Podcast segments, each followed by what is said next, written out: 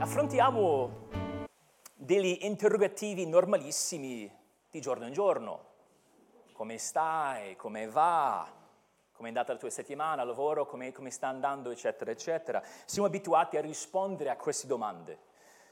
Però, ben, benché sembrano, um, sembrino domande banali, dobbiamo capire che possiamo rispondere a queste domande, come stai, come va, come è andata la tua settimana, eccetera, proprio perché noi siamo in modo inevitabile interpreti della nostra esistenza. Esistiamo, ma non solo, esistiamo e interpretiamo, valutiamo le cose che sperimentiamo. Per di più, tristemente, siamo propensi ad interpretare la nostra esistenza solo alla luce del nostro essere, cioè di chi siamo, di noi stessi, e non alla luce dell'essere di Dio, cioè il suo carattere, il suo nome. Ecco il punto, ecco il dunque a cui vogliamo arrivare. Il credente maturo, il cristiano maturo, è colui che interpreta la sua esistenza alla luce dell'essere di Dio. Il credente maturo è colui che interpreta la sua esistenza e, devo ricordarti che l'interpretazione è inevitabile. Nessuno deve dirmi, devi interpretare la tua esistenza. Torno a casa, mia moglie mi chiede, come stai? Rispondo. Quando io dico, ah, quello è stata una giornata, un giorno, giorno difficile, cosa sto facendo? È una valutazione, un'interpretazione. Interpretiamo, è inevitabile. Però il credente maturo è colui che interpreta la sua esistenza, circostanze, vita, rapporti e quant'altro alla luce dell'essere di Dio. Nel capitolo 3 dell'Esodo, Dio ribadì il suo nome personale, Yahweh. Era quel momento nel quale si rivelò a Mosè al pruno ardente. E voleva, interpre- e voleva rivelare il suo nome in quel momento, voleva dare a Mosè quella rivelazione in quel momento, perché Mosè doveva interpretare la sua esistenza, specialmente le prove che stava per affrontare, alla luce dell'essere di Dio. Il fatto che Dio è Yahweh e l'io sono esiste e non dipende da nessun altro per esistere, dovrebbe rincuorarci, rassicurarci che tutte le sue promesse sono vere. Mosè avrebbe dovuto ricevere quella rivelazione della, del suo nome per poi dire questa mia missione non può che andare bene, non può fallire, è impossibile perché l'io sono è con me.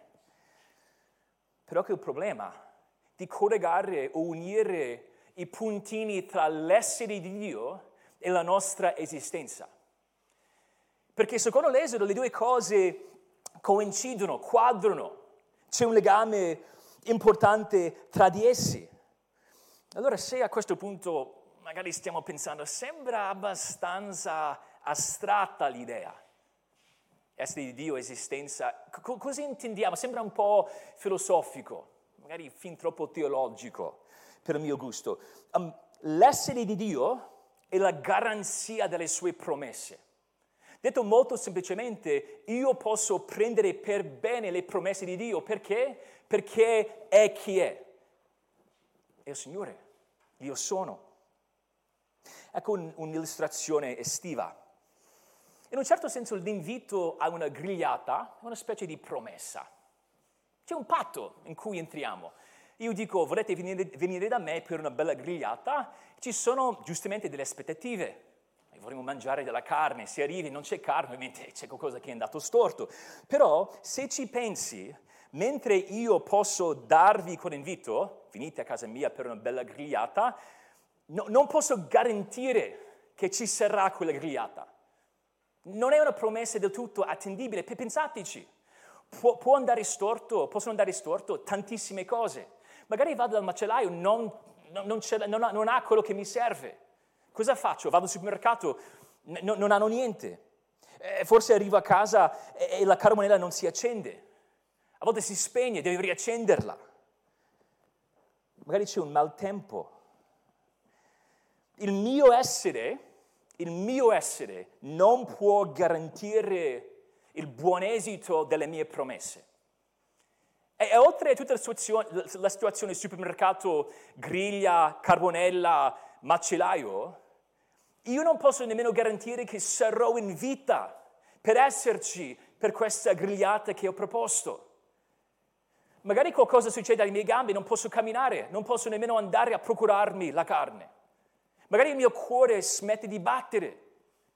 Quindi il mio essere, cioè chi sono, non è sufficiente per garantire più di tanto.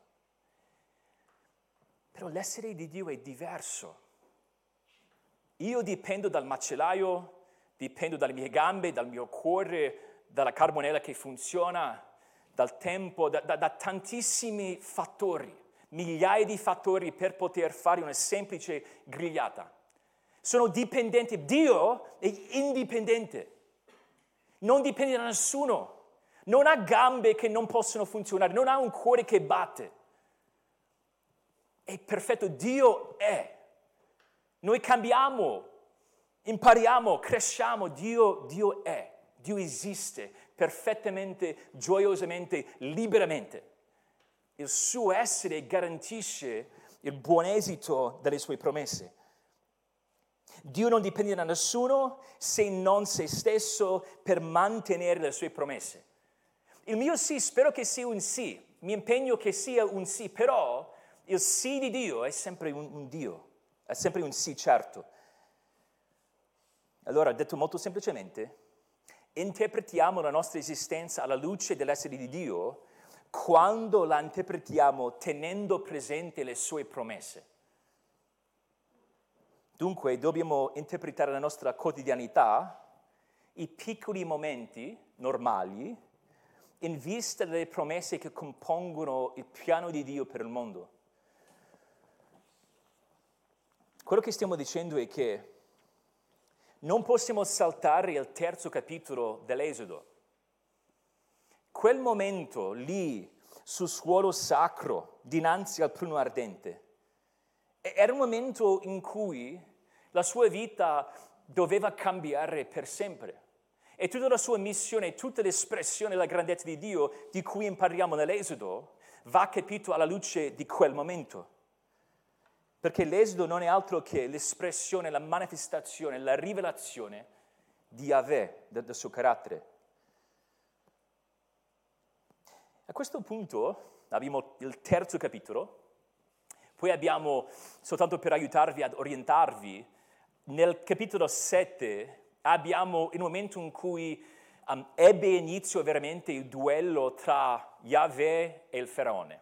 Capitolo 7 però abbiamo nome di Dio, capitolo 3, però diciamo i prodigi non iniziano veramente fino al capitolo 7. Cosa succede in questo interva- intervallo, questo tempo, questi tre capitoli? Abbiamo già visto nel capitolo 4 che Mosè rispose alla rivelazione di Yahweh. Rispose abbastanza bene in certi momenti, però rispose anche male. Se andiamo verso la fine di quello che abbiamo studiato l'ultima volta, vediamo nel versetto um, 14, l'ira del Signore si accese contro Mosè. Pur avendo ricevuto quella rivelazione, non era in grado di unire i puntini tra essere e esistenza. Oggi, iniziando dal versetto 18, vedremo che va un po' meglio però il Signore voleva che avessimo questi tre capitoli, portandoci verso quel momento nel quale vediamo l'espressione della sua gloria, per aiutarci a valutare il modo in cui viviamo alla luce delle sue promesse. Mosè aveva tante opportunità per interpretare le sue circostanze alla luce della rivelazione che aveva appena ricevuto. Però quello che vedremo è che Mosè è simile a noi, si assomiglia parecchio purtroppo, che fa fatica a fare quel passo, pur avendo ricevuto così tanto, pur avendo visto così, così tanto. Cioè si trova in difficoltà continuamente. Però vediamo anche la grandezza del nostro Dio nel, nel mezzo di tutto ciò. Vogliamo vedere in questo testo quattro scene che ci aiuteranno ad interpretare la nostra esistenza alla luce dell'essere di Dio. Ecco la prima scena. Nella prima scena vediamo che Mosè iniziò col piede sbagliato, non abbracciando pienamente la promessa di Yahweh. Fin dall'inizio vediamo che iniziò col, col, piede sbagliato e vi avverto, questi versetti sono difficili, allora dobbiamo leggere attentamente. Esodo 4 inizia nel versetto 18 e leggeremo fino al versetto 26. Allora Mosè se ne andò, tornò da Ietro, suo suocero, e gli disse, lascia che io vada e ritorni dai miei fratelli che sono in Egitto e vede se sono ancora vivi. Ietro disse a Mosè, va in pace. Il Signore disse a Mosè, a Madian, va, torna in Egitto, perché tutti quelli che cercano di toglierti la vita sono morti. Mosè, dunque prese sua moglie e i suoi figli, li mise su un asino e tornò nel paese d'Egitto. Mosè prese nella sua mano anche il bastone di Dio. Il Signore disse a Mosè, quando sarai tornato in Egitto, avrai cura di fare davanti al faraone tutti i prodigi che ti ho dato potere di compiere ma io gli indurirò il cuore ed egli non lascerà partire il popolo. Tu dirai al faraone, così dice il Signore, Israele è mio figlio, il mio primogenito, e io ti dico, lascia andare mio figlio, perché mi serva. Se tu rifiuti di lasciarlo andare, ecco, io ucciderò tuo figlio, il tuo primogenito. Mentre si trovava in viaggio, il Signore, gli, il Signore gli venne incontro nel luogo dove egli prenotava e cercò di farlo morire. Allora Sephora prese una, scelse, una selce tagliente, recise il prepuzio di suo figlio e con quello gli toccò i piedi dicendo, tu sei per me uno sposo di sangue. Allora il Signore lo lasciò. Lei aveva detto sposo di sangue a causa della circoncisione.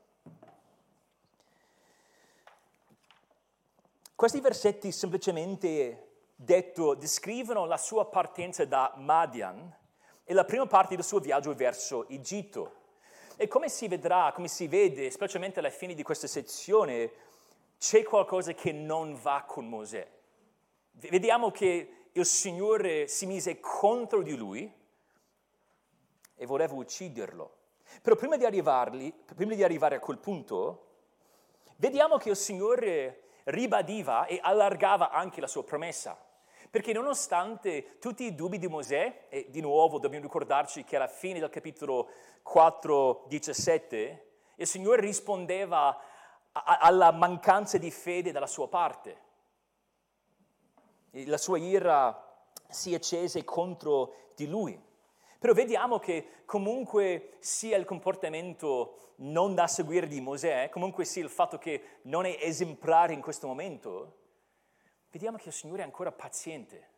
E questi capitoli tra la sua rivelazione del suo nome nel capitolo 3 e l'inizio delle piaghe nel capitolo 7 serve a, a farci capire anche quello, che il Signore è così paziente con noi nonostante il fatto che manchiamo di pazienza nei suoi confronti. Quando lui non porta avanti il suo piano come vogliamo noi, noi manchiamo di pazienza. Lui avrebbe dovuto, perché non ha fatto? Invece di essere pazienti, radicati nel suo carattere, ci lamentiamo, ma andiamo in tilt, abbiamo dei dubbi. Però il Signore è paziente con noi, continuamente. E vediamo anche il fatto che parla ancora con Mosè, vediamo la sua pazienza. A questo punto Mosè nel versetto 18 ubbidì, si preparava per andare in Egitto e dobbiamo leggere questo versetto come questo, ok? Sta ubbidendo, sta andando avanti, nonostante i dubbi, tutte queste obiezioni che aveva sollevato all'inizio del capitolo 14, sta facendo quello che doveva. È un nuovo inizio, ci fa pensare a Giona. Mosè ha fallito in diversi momenti, però poi sta per ripartire, sta per fare quello che doveva in quanto portavoce di Dio. La cosa che dobbiamo notare nel versetto 18, in primis, è che c'è questa, questa parola fratelli. Sta parlando dei suoi fratelli. L'ultima volta che abbiamo visto questo era nel capitolo 2. Vi ricordate? Era andato a trovare i suoi fratelli due volte, questo è 2.11. Voleva trovare i suoi fratelli. quello ci aiutava a capire che si associava ancora con il popolo di Israele, gli ebrei. E, e di nuovo questo sottolinea, ecco un, un nuovo momento. Lì in quel momento cosa faceva? Provava ad agire di testa sua. Quello è il capitolo, il capitolo 2. Non aveva ancora la, la missione datagli da Dio, nel capitolo 3 ovviamente. Quindi nel capitolo 2 cosa faceva? Andava avanti di testa sua e lo sappiamo perché impiega, ha deciso di impiegare una tattica che impiegava il faraone, uccise l'egiziano. Provava a fare il bene agli israeliti a modo suo. Per questo è un nuovo inizio. Allora il versetto 18 sottolinea un nuovo inizio. Però guardando quello che disse a suo suocero, ci viene da dire, ma Co- cosa intendi? Voglio andare per vedere se sono vivi ancora? Co- ma tu sai che sono in vita, sai che sono vivi, perché il Signore ha detto tante volte ti mando per liberarli. Ovviamente sono in vita. Ora non sappiamo con certezza come mai abbia deciso di esprimersi in quel modo. Magari alcuni commentatori dicono era soltanto per velocizzare i tempi, non aveva tempo per spiegarsi tutto quanto. Sappiamo che Mosè non sta dicendo ecco tutto quello che c'era in quel dialogo, sappiamo quello, però è notevole, specialmente alla luce del contesto, che non sembra che stia dicendo tutto quello che dovrebbe. Abbiamo quello già a questo punto siamo un po' perplessi per quel motivo. Però, come abbiamo detto, nella sua bontà immensa, Yahweh continua a rivelarsi a Mosè. Nel versetto 19 lo rassicurò della sua protezione, que- quelle persone che erano contro di lui erano morti, e allora Mosè iniziò il suo viaggio verso l'Egitto con la sua famiglia, secondo il versetto 20. Sappiamo che ha due figli, ne abbiamo letto di un figlio, Gersom, alla, fine um, del capitolo 2, però impareremo nel, nel, nel, capitolo 18, ne ha un altro, Gersom è stato menzionato, non l'altro, semplicemente perché aveva quel nome straniero che sottolineava la disperazione di Mosè in quel momento in esilio. Però sappiamo che la famiglia sarebbe andata con Mosè in Egitto, a un certo punto um, sarebbero tornati a stare con Dietro, perché nel capitolo 18 vediamo che dopo l'esodo si incontrarono um, nel, nel, deserto. È quello capitolo 18, 4, 5 che parla di nuovo della sua famiglia. Però vediamo che partirono. E a questo punto, di nuovo vediamo la grazia del nostro Dio, ribadiva le sue promesse, aggiungeva, voleva che uh, Mosè avesse tutto ciò che gli serviva. E piuttosto che schiacciarlo, perché vi ricordo che lui avrebbe potuto facilmente dire, allora io, io um, vorrei un servo che, che, che faccia quello che, quello che dico, che, non si fa tutti questi problemi. Però non fa quello, continua a dare a Mosè più informazioni, più rivelazioni. Spiega che doveva fare questi tre segni, perché fino a questo punto um, abbiamo capito che Mosè avrebbe dovuto fare questi tre segni il bastone che diventa serpente, mano che diventa lebrosa e poi acqua che diventa sangue davanti agli, um, agli anziani di Israele, però evidentemente doveva farli anche davanti al faraone, ecco più informazioni. E forse ancora più importante, impariamo che Dio avrebbe indurito il cuore del faraone. Questo è il versetto 21, verso la fine. Ora, prima di parlare a, livello teologico, dobbiamo capire che per Mosè era lì per incoraggiarlo. Cioè il fatto che Dio era sovrano al di sopra del cuore del faraone doveva incoraggiarlo. Dio diceva, insomma, io so che stai per fronteggiare il faraone, ti troverai in difficoltà, sarai tentato di pensare, ah, questo non sta andando secondo il piano di Dio. Allora Mosè, io voglio che tu sappia che io ho il controllo, il potere sul cuore del faraone. Allora, non dobbiamo vedere il faraone come un innocente, come se volesse adorare il Signore ma non poteva, era semplicemente che era il buon faraone, il buon re che non vedeva l'ora di aiutare um, in modo altruistico il popolo di Dio, non, non, poteva perché il Signore era contro di lui. Quello non è l'idea che abbiamo della, della narrativa, perché andando avanti vedremo dieci volte che sarà il faraone stesso a induris, indurirsi il cuore. Era ris- responsabile per le sue azioni. Ad esempio, nel versetto, um, questo è il capitolo 8, 8, 15. Ma quando il faraone vide che era un po' che c'era un po' di respiro, si ostinò in cuor suo e non diede ascolto a Mosè ed a Aarone come il Signore aveva detto. Quindi non dobbiamo capire il faraone come qualcuno innocente, era responsabile, seguiva il suo desiderio, agiva secondo la sua propria volontà, era libero di scegliere secondo la sua natura peccaminosa. Però mi rendo conto che questa frase ci mette a disagio. E non so se sia un, un problema semplicemente moderno, questa è una, cosa di cui la Chiesa ha parlato da sempre, come possiamo capire il rapporto tra la volontà dell'uomo e la volontà di Dio. Però quello che vediamo qua in questo testo è che Mosè non si mette in imbarazzo di parlarne. Per lui non era una cosa negativa, anzi, meglio ancora, possiamo dire che non era una cosa negativa per Dio. Dio non si vergognava della sua sovranità. Infatti Mosè, voglio che tu sappia, io ho tutto nelle mie mani. Infatti quello che vediamo, quello che dobbiamo capire è che stava dicendo che la sua volontà è più potente e tra l'altro al di sopra della volontà del faraone. Possiamo dire, questo è il modo in cui lo dice Sproul, la sua libertà, cioè la libertà di Dio, limita la mia libertà. Perché se dobbiamo chiederci chi, chi, chi, chi vince, chi, ha il potere al di sopra, l'uno sopra l'altro, dobbiamo dire che la sua volontà è al di sopra della nostra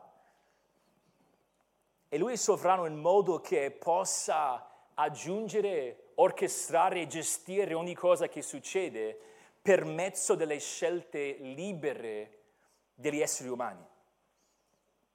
E se noi ci chiediamo, ma questo sembra impossibile, di pensare che um, il faraone agisce secondo la sua volontà, però c'è la volontà di Dio al di sopra, mi sembra proprio impossibile. Non sembra che abbia nessun, nessun filo logico. Però una cosa che ci aiuterà, prima che andiamo avanti, è, è che vi ricordo tutto alla luce del capitolo 3. In altre parole, se Dio è Yahweh, se Lui esiste, non è dipendente da nessuno, dobbiamo concludere e dedurre che la sua esistenza è diversa dalla nostra. Io non potrei essere sovrano su qualcuno e dire quella persona comunque è, è, è, è libera di scegliere. Però Dio non è come noi. Ora, c'è del mistero, la Bibbia non ci spiega perfettamente come l'uomo nella sua responsabilità può essere comunque guidato dal Dio sovrano, però noi dobbiamo inginocchiarci e dire la Bibbia afferma senza vergogna che Dio è sovrano al di sopra di ogni cosa. E doveva incoraggiarlo il cuore, in questo momento, incoraggiargli il cuore. Infatti Paolo userà questo esempio del faraone in Romani 9, ed è interessante quello che fa Paolo lì perché prende l'esempio del faraone e poi parla di un episodio che accadrà nel capitolo 33 dell'Esodo. Vi ricordate di quel momento nel quale Mosè disse mostrami la tua gloria, voglio vedere la tua gloria. E poi dice farò grazia a chi vorrò fare grazia e avrò pietà di chi vorrò avere pietà. È una sottolineatura del fatto che Dio è completamente libero nel amare e nel dimostrare la sua grazia. Dio non deve avere pietà di nessuno perché non dipende da nessuno, la sua esistenza è diversa dalla nostra. E quindi quando vediamo questa frase che, Dio, che, dice, che Dio avrebbe indurito il cuore di Faraone, dobbiamo semplicemente buttarci per, dire, per terra e dire gloria a Dio. Dio non è come noi. E leggendo 4.20 assieme a 3.19, se ci guardate 3.19, Yahweh aveva già detto, io so che il re di Egitto non vi concederà di andare, se non forzato da una mano, da, da una mano potente. Sapeva già che sarebbe andato a finire così. Allora sappiamo che Dio sta dicendo, io indurirò il cuore del faraone in modo che io possa dimostrare pienamente la potenza della mia mano. Dio è perfettamente dedicato alla dimostrazione della sua gloria. Come, come mai quel primo momento, la prima volta che i suoi occhi ha visto Mosè, come mai il faraone non morì proprio in quel momento? Il Signore avrebbe potuto fare così. In quella prima scena entrò nella sala del trono, c'è Mosè, c'è Aarone, e proprio in quel momento il Signore disse, finisce la sua vita. Però non ha deciso di agire così, ha deciso invece di indurire il cuore di, del faraone in modo che si vedeva, che si vedesse tutta la sua grandezza, tutta la sua gloria. Il versetto 22, sempre fornendo a, a Mosè più informazioni, parla del fatto che Israele è il mio, il mio figlio, è mio figlio il mio, unigeni, il mio primogenito. E poi c'è questo contrasto. Il mio popolo è così, mio figlio, primogenito, allora colpirò figlio di, di, di Egitto, primogenito. Voleva che Mosè sapesse del suo cuore per il suo popolo. Tutto ciò ci aiuta a capire che tutto quello che avrebbe fatto nell'Esodo sì sarebbe stato un atto di giudizio, punizione, ira, una manifestazione della sua santità contro il peccato. Vedremo la ribellione del faraone, di Dio è contro tutto quello, però innanzitutto dobbiamo vedere l'esodo, tutti i prodigi, piaghe, eccetera, come un'espressione del suo amore per il suo popolo. Perché il suo popolo è il suo figlio. Poi arriviamo al versetto 24. E questi sono tra i versetti più bizzarri nella Bibbia, onestamente. Sembrano quasi fuori posto. Arriviamo a questo punto e noi diciamo, cosa? Cioè, seguivo, abbiamo già attraversato le onde no, no, no, non facili di questa idea che Dio avrebbe indurito il cuore di, di Faraone, che abbiamo capito forse qualcosa, poi arriviamo al versetto 24 e noi diciamo, aspetta un attimo, Co- come mai qua? Però dobbiamo sempre interpretare quello che, troviamo, quello che troviamo nella Bibbia nel suo contesto. Cioè aveva senso che a quel punto il Signore si mise contro Mosè in quel modo. Ora, dobbiamo ammettere che sono versetti bizzarri. Avremo dubbi alla fine, domande alla fine. E che il Signore volesse che noi avevamo questa scena in mente, però no, non voleva che avessimo tutti i dettagli, ovviamente. Ci sono tre versetti. Ecco quello che possiamo dire che ci aiuterà. Sappiamo che stiamo par- parlando della circoncisione. E se a questo punto noi diciamo, ma circoncisione, come mai a questo punto? Dobbiamo ricordarci del contesto, specificatamente in questo senso. Abbiamo già parlato tanto del fatto che Yahweh è il Dio di Abramo. Stiamo parlando di quel patto che Dio fece con Abramo.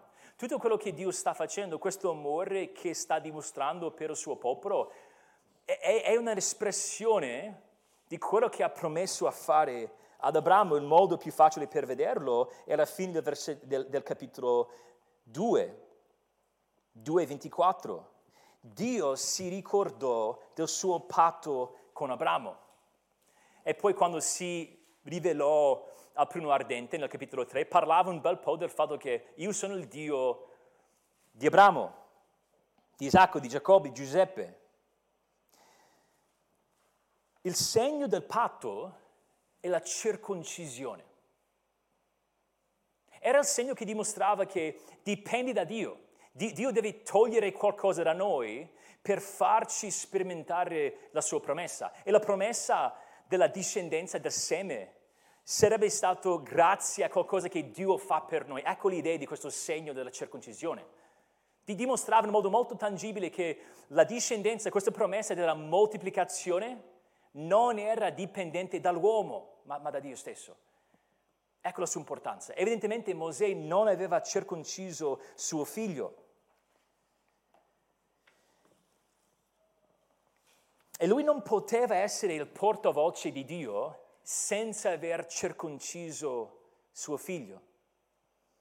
E in questo senso vediamo che Mosè in qualche modo si era dimenticato delle promesse di Dio.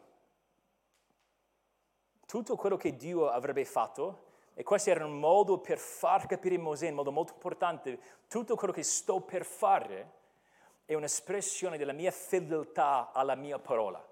Quello che ho detto anni prima, più di 400 anni prima ad Abramo, sto fedele a quello tutt'oggi. Ecco l'idea di quello che sta succedendo. Oltre a quello, oltre a quello, arriviamo a questa frase sposo di sangue. Sposo di sangue. C'è questa enfasi sul, sul sangue in quel momento. Dio stava per uccidere Mosè, però con questa circoncisione e questo spargimento di sangue in qualche modo si, porra, si forra la, la, moglie di Mosè, era in grado, se fuori era in grado di placare l'ira di Dio. E, e, forse un'altra cosa che possiamo dire, sembra che abbia senso, è che si parla della circoncisione un'altra volta nell'Esodo, nel capitolo 12. Ecco perché è interessante. Perché nel contesto del capitolo 4 il Signore aveva appena detto Israele è mio figlio e io ucciderò il figlio del faraone. Quando? La decima piaga, pro, pro, proprio prima della, della Pasqua, del, dell'uscita. E in quel contesto il Signore parlava di nuovo, e se guardate 12, 43 49, parlava della circoncisione, della sua importanza. Allora può darsi se in qualche modo il contesto dovrebbe spingerci verso la decima piaga e la Pasqua, può darsi che questa esperienza di Mosè, cioè la salvezza per mezzo dello spargimento del sangue, sia una prefigurazione della Pasqua, cioè la salvezza per mezzo dello spargimento del sangue. E forse Mosè ha deciso di includerlo qua, perché quando vediamo eh, Israele è mio figlio, uh, primogenito, allora io ucciderò Ferone, primogenito. No, non è così semplice. Perché? Perché Israele aveva bisogno dello spargimento di sangue per essere redento. Allora vediamo già questi concetti qui. Tutto per dire Mosè era pronto per andare in Egitto e, e ora vediamo che Dio iniziò ad, ad, ad adempiere le sue promesse. Ci voleva un bel po' di tempo lì, ora possiamo andare velocemente commentando um, la, la, la, narrativa. Vediamo quindi che um, Mosè iniziò col, col piede sbagliato perché non aveva abbracciato ancora pienamente la promessa di Dio, però stava per vedere il suo adempimento. Allora, prima vediamo nei versetti 27 a 31 che Mosè vide l'adempimento della promessa di Yahweh con Aarone e gli Israeliti. Leggiamo dal versetto 27. Il Signore disse ad Aarone, va nel deserto, incontra, um, incontra, va nel deserto, incontra Mosè. Egli andò, lo incontrò al monte di Dio e lo baciò. Mosè riferì ad Aarone tutte le parole che il Signore lo aveva incaricato di dire e tutti i prodigi che gli aveva ordinato di fare. Mosè e Aarone dunque andarono e radunarono tutti gli anziani degli Israeliti. Aarone riferì tutte le parole che il Signore aveva detto a Mosè e fece i prodigi in presenza del popolo. Il popolo prestò loro fede. Essi compresero che il Signore aveva visitato i figli di Israele e aveva vi- visto la loro afflizione e si inchinarono e adorarono. Prima che Mosè andasse dal faraone, si realizzarono questi due eventi che erano adempimenti delle promesse di Yahweh, cioè l'incontro con Aarone e poi la risposta degli israeliti. E la cosa che dobbiamo dire oltre a quello è che queste um, realtà o, o questi avvenimenti corrispondono ai dei dubbi che Mosè aveva all'inizio del capitolo 4. Per esempio l'incontro con Aarone. Abbiamo già notato nel capitolo 4, nel versetto 14, l'ira del Signore si accese contro di Mosè per, perché diceva Mosè, questo è 4.13, ti prego Signore manda il tuo messaggio per mezzo di chi vorrà. In altre parole, devi mandare qualcun altro. E poi qui il Signore parla, non c'è, uh, non c'è Aaron, tuo fratello di vita, io so che parla bene e per l'appunto egli esce a incontrarti e quando ti vedrà si rallegrerà in cuor suo. Quindi la presenza di Aarone è il segno della pazienza del Signore perché era rivelata come risposta alle lamentele incredibili di Mosè. E tutto si svolse secondo il suo piano. Quando il Signore parla, tu puoi prendere, tu puoi prendere il suo parlare come una cosa certa. Si svolse secondo il suo piano. Ha detto che Aarone si sarebbe rallegrato in cuor suo, Co- cosa fece? Guardate 4:27, lo baciò, era contentissimo di vederlo, esattamente come il Signore aveva detto. Poi c'è la risposta degli israeliti. E do- dovete capire un po' l'ironia di quello che vediamo qua. Guardate 3:18. 3:18 Dio dice in modo molto chiaro, essi ubbidiranno alla tua voce. Più chiaro di così non si può. 3:18. Poi 4.1 Mosè disse, essi non mi crederanno e non ubbidiranno alla mia voce. In altre parole, traduzione, quello che hai detto Signore non andrà a finire così. Non ci credo. Succede proprio così. Vediamo che andò a finire proprio così. Nel versetto 31, prestò loro fede.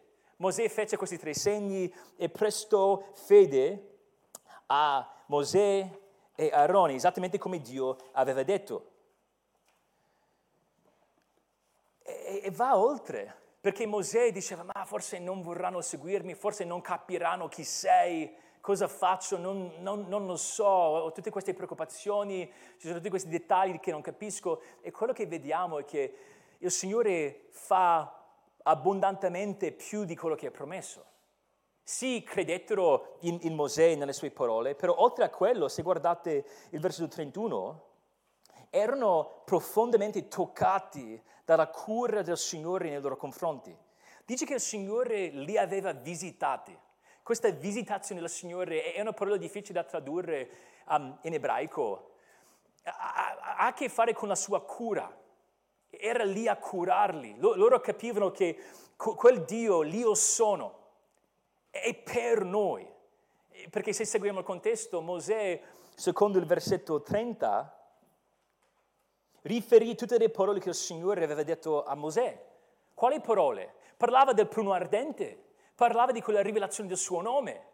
Allora il suo popolo aveva capito che quel Dio che esiste da sempre, soddisfatto in se stesso che non dipende da nessuno, non è come me con la grigliata, proprio il contrario. Quel Dio si prende cura di me, non deve, vuole.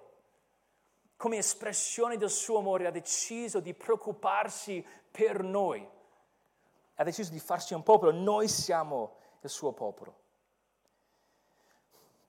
E il fatto che il nostro creatore si interessa a noi, non dovrebbe mai smettere di stupirci. Dovrebbe colpirci come una cosa che sembra quasi um, assurda. Perché se non conoscessimo il carattere del nostro Dio non avrebbe nessun senso, perché l'unica cosa che può spiegare il suo amore nei nostri confronti è, è Lui stesso, è il suo essere sarebbe una cosa, eh, provando a capire l'assurdità o il fatto che sembra quasi impossibile, assurdamente impossibile, magari possiamo pensare a un uomo che si compra una bella villa in Toscana. Possiamo immaginare le colline toscane, bella villa, spaziosa, ovviamente con una piscina perché si deve avere la piscina se si ha una villa in Toscana, ovviamente piscina, tutto, ha una biblioteca, tutto quello che, quello che vuoi, stanze su stanze, ha um, 12 bagni e poi dice, ok, io vado nel giardino, scavo un pochettino nella terra, trovo un verme. e ho deciso di regolare a quel verme quella villa in Toscana. Ecco verme, ecco la tua villa toscana. Ti dici, cosa? No, non, ha, non, ha, senso. Cioè il fatto, il fatto che, cosa c'entra un verme con una villa in Toscana? Però quello che dobbiamo capire è che quello è molto più ragionevole o comprensibile, umanamente parlando, rispetto al fatto che il Dio che esiste soddisfatto in se stesso, Padre, Figlio, Spirito, non mancante in nessun modo, ha tutto quello che gli serve, non ha deciso di creare per, perché era mancante. Proprio il contrario, la creazione è il traboccare del suo amore. E poi oltre a quello decide di salvarsi un popolo. E gli israeliti in questo momento risposero nel modo giusto. Si buttano per terra e adorarono. E tra l'altro ci sono tre momenti nell'Esodo in cui c'è questa postura di inginocchiarsi. Qui, durante la Pasqua, e quando dice io avrò misericordia su, su um, colui che avrò misericordia quando il Signore dimostrò a Mosè la sua gloria come espressione di quello, capitolo 34. Quindi um, co- cos'è la risposta davanti alla, alla grazia di, di, di, Dio? Questo, inchinarsi e adorare. Però l'adempimento della promessa non si ferma a quel punto, va avanti. Abbiamo visto l'adempimento della promessa di Yahweh con Aarone e gli Israeliti, però ora vediamo l'adempimento della promessa di Yahweh con il faraone. Leggiamo un bel pezzo qui nel capitolo 5 e poi faremo qualche commento e poi um, concluderemo. Dopo questo Mosè e Aaron andarono al faraone e gli dissero, così dice il Signore il Dio di Israele, lascia andare il mio popolo perché mi celebri una festa nel deserto. Ma il faraone rispose, chi è il Signore che io debba udi- ubbidire alla sua voce e lasciare andare Israele? Io non conosco il Signore e non lascerò affatto andare Israele. Essi dissero, il Dio degli ebrei si è presentato a noi. Lasciaci andare per tre giornate di, cammino nel deserto per offrire i sacrifici al Signore, il nostro Dio, affinché Egli non ci colpisca con la peste o con la spada. Allora il re di Egitto disse loro, Mosè e Aarone, perché distraete il popolo dai suoi lavori, andate a fare quello che vi è imposto. Il faraone disse, ecco ora il popolo è numeroso nel paese e voi gli fate interrompere i lavori che gli sono imposti. Perciò quello stesso giorno il faraone diede questo ordine agli ispettori del popolo e ai suoi sorveglianti. Voi non darete più come prima la paglia al popolo per fare i mattoni, vadano essi a raccogliersi la paglia. Comunque imponete loro la stessa quantità di mattoni di prima senza diminu- diminuzioni, perché sono dei pigri, perciò gridano dicendo andiamo a offrire sacrifici al nostro Dio. Questa gente sia caricata di lavoro e si occupi di quello, senza badare a parole bugiarde. Allora gli ispettori del popolo, i sorveglianti uscirono e dissero al popolo, così dice il faraone, io non vi darò più paglia Andate voi a, a, a, procurarvi la paglia dove ve ne potete trovare, ma la vostra produzione non sarà ridotta per nulla. Così il popolo si sparse per tutto il paese d'Egitto per raccogliere della stoppia per usare come paglia. Gli ispettori li sollecitavano dicendo completate il vostro quantitativo giornaliero, come quando c'era la paglia. I sorveglianti degli israeliti che gli ispettori del faraone avevano proposti furono percossi. Fu loro detto perché non avete portato a termine il vostro compito di fabbricare mattoni anche ieri e oggi come prima. Allora i sorveglianti dei figli di Israele vennero a lagnarsi dal faraone dicendo perché tratti così i tuoi servi? Non date più paglia ai vostri servi e ci dite fate dei mattoni. Ecco i tuoi servi vengono percossi e il tuo popolo è considerato come colpevole. Egli rispose, siete dei pigri, siete dei pigri. Per questo dite, andiamo a offrire sacrifici al Signore. Ora andate e lavorate. Non vi, sarà, no, non vi si darà più paglia e fornirete la quantità di mattoni prescritta. Magari non sembra a primo sguardo, però dobbiamo leggere pure questa parte come un adempimento della promessa di Yahweh. Anche se a questo punto magari diciamo, ma non sta andando secondo il piano, ma il piano di chi? E se immaginiamo Mosè, se proviamo a metterci nei suoi panni, secondo me dopo la risposta degli israeliti, forse diceva tra sé e sé, ci siamo, ora ci siamo. Loro stanno adorando Yahweh, non ci sono problemi, va alla grande, amo la parola di Dio, amo le sue promesse quando va tutto liscio. Poi si mise davanti al faraone e dobbiamo entrare in quella scena. Abbiamo due ottantenni che si presentarono dinanzi all'uomo più potente di una delle nazioni più potenti sulla faccia della terra. Non avevano alle spalle un esercito, infatti il popolo che dovevano guidare non, non hanno in realtà tanto, tanto voglia di seguirli. Non avevano dietro in mano un, un, una spada, bensì un bastone. E loro iniziano a dire tu devi fare così, noi siamo qui per fare proprio quello che tu non vuoi che facciamo. E questo è indubbiamente dunque un, un grande atto di obbedienza da parte di Mosè. E benché Mosè volesse che Dio mandasse qualcun altro, 4.13, lui si presentò dinanzi al faraone e, e lì parlò proprio quello che non voleva fare.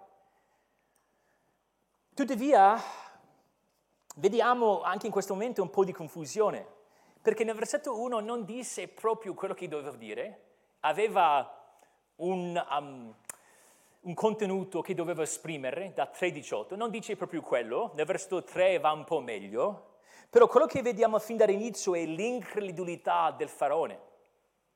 Vediamo questa durezza di cuore, questa ostinazione era un uomo perfido. Chi è Yahweh? Chi è il Signore? Tu maiuscolo. Chi è il Signore? Io non lo conosco. Ovviamente conosceva della sua esistenza, sapeva del fatto che gli israeliti avevano un Dio. Quando dice che io non lo conosco, questo verbo ebraico molto importante, Yadda, io non lo conosco, non riconosco Lui, non ho nessun rapporto con Lui e questo, questa divinità, questa deità non c'entra niente con me faccio quello che voglio, vado avanti, non c'è nessuno che può fermare la mia mano. È un dispetto nei confronti di Yahweh. La cosa ironica è che alla fine delle dieci piaghe il faraone avrebbe conosciuto Yahweh, avrebbe visto, avrebbe capito. Però lui come ogni incredulo dice, secondo il versetto 9, perché diceva ai, ai, ai sorveglianti che queste sono parole bugiarde, non vengono dal Signore, la sua parola non è vera. Loro sono pigri, vogliono andarsene per quel motivo. Vediamo nel versetto 3, uh, scusate, nel versetto um, 1, che Mosè e Aarone dissero, così dice il Signore. E poi vediamo nel versetto 10, così dice il faraone. E la parola del, de, de, di Yahweh contro la parola di, del faraone. E questo è tutta questa descrizione di avanti e indietro, di conversazioni tra sorveglianti, questi diversi strati di gestione, non fa altro che sottolineare una sofferenza impensabile. Erano già quasi distrutti impoveriti da questa, da, da questa relazione tra Faraone e, e Israeliti. Però a questo punto dovevano realizzare, formare mattoni senza paglia. Per fare mattoni ci voleva la paglia per creare o formare un solido amalgama, amalgama, um, amalgama um, con l'argilla. Però se tu hai paglia, se tu hai fasci di paglia, è mo- molto più facile ovviamente, se tu hai la paglia già fasciata per creare questi mattoni, per raccogliere la stoppia, diventa una cosa così faticosa, quasi impossibile. Abbiamo documenti storici che parlano um, di, della, de, del fatto che gli egiziani all'epoca erano molto fiscali. Abbiamo questi documenti storici che raccontano, guarda, dovevano fare tot mattoni diversi popoli, invece di fare 600, ne hanno fatto 50, 589, proprio così. Quindi erano fiscali, insistevano Anche senza la PAI dovete fare la stessa identica cosa. Era una pressione pesantissima, sconvolgente in tutti i sensi. Però magari possiamo chiederci a questo punto qual è la differenza tra questo adempimento, cioè la, la risposta del faraone, e la risposta degli israeliti. Qual è la differenza? Ovviamente uno rappresenta qualcosa di, di, negativo, l'altro qualcosa di positivo, dobbiamo mettere quello. Non stiamo dicendo che Mosè sarebbe dovuto essere um, gioioso, non stiamo dicendo quello, perché anche quando Dio promette, ci dice che accadranno queste cose difficili, dobbiamo crederci, però non, non siamo gio- gioiosi quando um, il suo piano comporta il giudizio di qualcuno. Però d'altro canto possiamo dire che entrambi erano i risultati della promessa di Dio. Vi ricordate, abbiamo parlato un bel po' del fatto che Dio ha detto io indurirò il cuore del faraone, giusto? Che è successo? Si è indurito il cuore, fin dall'inizio. E questa punizione, questo appesantire il popolo di Israele con questo lavoro era il segno della sua durezza del cuore, il segno del suo indurimento, indurimento di, di cuore.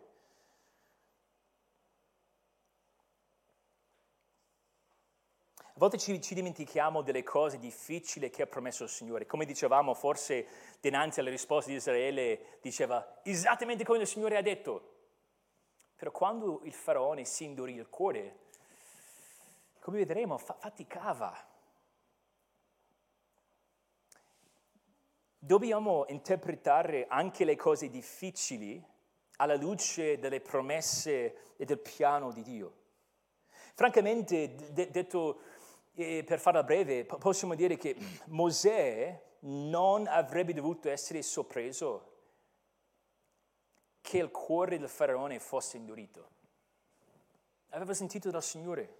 Nello stesso modo in cui noi non dovremmo essere sorpresi che ci siano molti sulla via della perdizione, che tutti quelli che vogliono vivere pienamente in Cristo Gesù saranno perseguitati, che ci sono persone che non sopportano la sana dottrina non sono contento, non sono gioioso, anzi mi, mi spezzo il cuore, però non dovrei essere sorpreso, perché il Signore ha controllo al di sopra di tutto quanto, fa parte di quello che ha detto. E poi per concludere vediamo questa piccola scena che Mosè si dimenticò della promessa di Yahweh.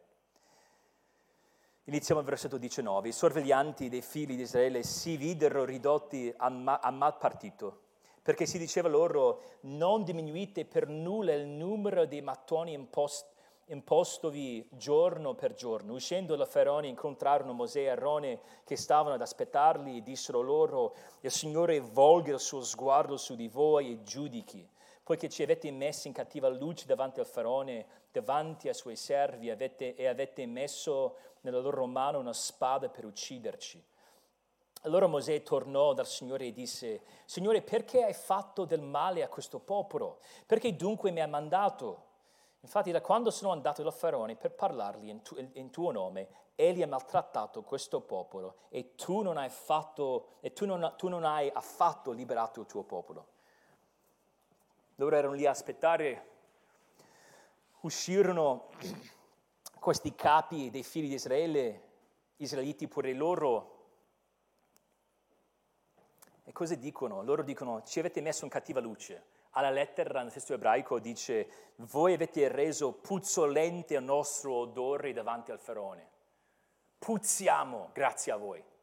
Era già difficile. Ecco il grande cavaliere, il grande salvatore che arriva per aiutarci.